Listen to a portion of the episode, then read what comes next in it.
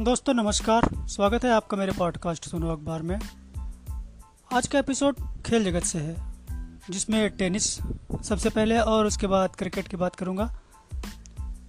और सबसे पहले बात करता हूँ राफेल नडाल की, जिनके बारे में बताया है कि अरस्तु जैसी बातें और कन्फ्यूशियस जैसा व्यवहार करने वाले खिलाड़ी हैं। इक्कीस ग्रैंड स्लैम और, चौदह फ्रेंच ओपन खिताब जीत चुके हैं राफेल नडाल।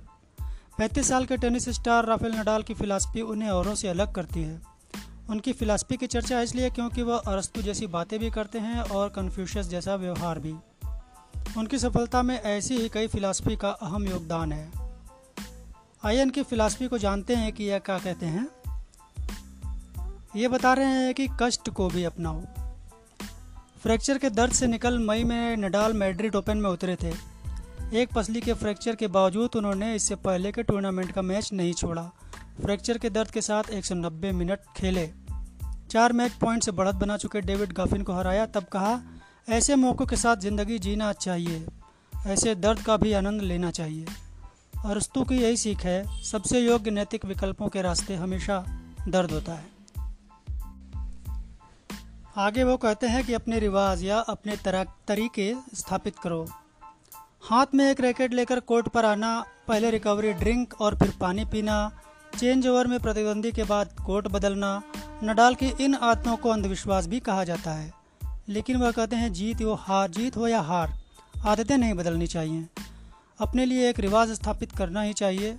कन्फ्यूशस के अनुसार छोटे छोटे संस्कार अच्छे चरित्र का निर्माण करते हैं। व्यवस्थित लोग भीड़ से अलग निकलते हैं। फिर अरस्तु के विचार लेते हुए वो बोलते हैं कि नम्रता का रास्ता मत छोड़ो। 2010 में 24 साल के नडाल यूएस ओपन अपने नाम करने के साथ ही सबसे कम उम्र में चारों ग्रैंड स्लैम जीतने वाले खिलाड़ी बने तो किसी ने पूछा, क्या आप खुद को अपने प्रतिद्वंदी रोजर फेडरर से बेहतर पाते हैं? राफेल का जवाब था, फेडरर से बेहतर होने की बात करना भी बेवकूफ़ी भरा है। निश्चित तौर पर वह बेहतर हैं। समाजशास्त्री अरस्तु हो या विचारक थॉमस एक्विनास कहते हैं कि विनम्रता ही सफलता का सबसे बड़ा मंत्र है। फिलासफी की बातें हुए करते हैं और वो करते हुए मतलब बताते हैं कि जहाँ वश नहीं, उसकी चिंता नहीं। 2008 का विम्बल्डन फाइनल अब तक का सबसे रोमांचक मैच है। इसमें नडाल के सामने रोजर फेडरर भारी पड़ रहे थे। नडाल लगभग हार रहे थे। ब्रेक में कोच टोनी नडाल को चिंतित देखकर उन्होंने कहा निश्चिंत रहे, मैं हारने वाला नहीं हूँ। संभव है कि फेडरर जीतें, लेकिन मैं नहीं हार रहा। नडाल सिर्फ़ उसी मैच में नहीं, हर मैच में बगैर चिंता अपना सर्वश्रेष्ठ प्रदर्शन देते हैं। फिलासफी कहती है कि जहाँ तक वश चले, अपना सर्वश्रेष्ठ दो। अब बात करते हैं क्रिकेट से।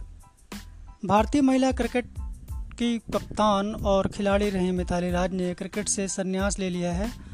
और अपने कैरियर को याद करते हुए और कैरियर से पहले भी अपने जीवन को थोड़ा याद करते हुए उन्होंने बताया कि किस तरह से वो क्रिकेट में आई बता रहे हैं कि पिता आठ साल को, आठ साल की जब वो थी तो उनका आलस से दूर करने के लिए क्रिकेट ग्राउंड ले जाते थे और यहीं एक थ्रो ने उन्हें क्रिकेट की महानायिका बना दिया। बात उन्नीस सौ सतानवे की है, जब मिताली राज महज चौदह साल की थी। वर्ल्ड कप की टीम की संभावित खिलाड़ी होने के बावजूद मिताली को कम उम्र की वजह से नहीं चुना गया था। इस टूर्नामेंट के दो साल बाद मिताली को आयरलैंड के खिलाफ पहला मैच खेलने का मौका मिला। वर्ल्ड कप न खेलने की टीस बरकरार थी और उन्होंने 114 रन की नाबाद पारी खेलकर जवाब दिया। तेईस साल के रिकॉर्ड क्रिकेट सफ़र के दौरान मिताली ने मैदान और बाहर हर बाधा पार की और हर बार चैंपियन बनकर उभरी। इसकी कुछ बानगी देखिए, मिताली परंपरागत दक्षिण भारतीय परिवार में पैदा हुई। पिता दोराई राज एयरफोर्स में अफसर थे और आठ साल की छोटी बच्ची कथक सीख रही थी। लेकिन हर बच्चे की तरह उसे भी नींद काफ़ी प्यारी थी और सुबह उठने में आनाकानी करती थी। ऐसे में पिता ने मिताली काले से दूर करने के लिए भाई के साथ उसे हैदराबाद के सेंट जॉन्स कोचिंग फाउंडेशन के क्रिकेट ग्राउंड ले जाना शुरू किया। तब मिताली ग्राउंड बाहर बाउंड्री पर बैठकर स्कूल का होमवर्क करती थी। मिताली के इक्कीस साल तक कोच रहे आर एस और मूर्ति भास्कर को बताते हैं कि मिताली अपने छोटे भाई को सिकंदराबाद के सेंट जॉन्स कोचिंग फाउंडेशन के क्रिकेट ग्राउंड से प्रैक्टिस के बाद लेने आती थी।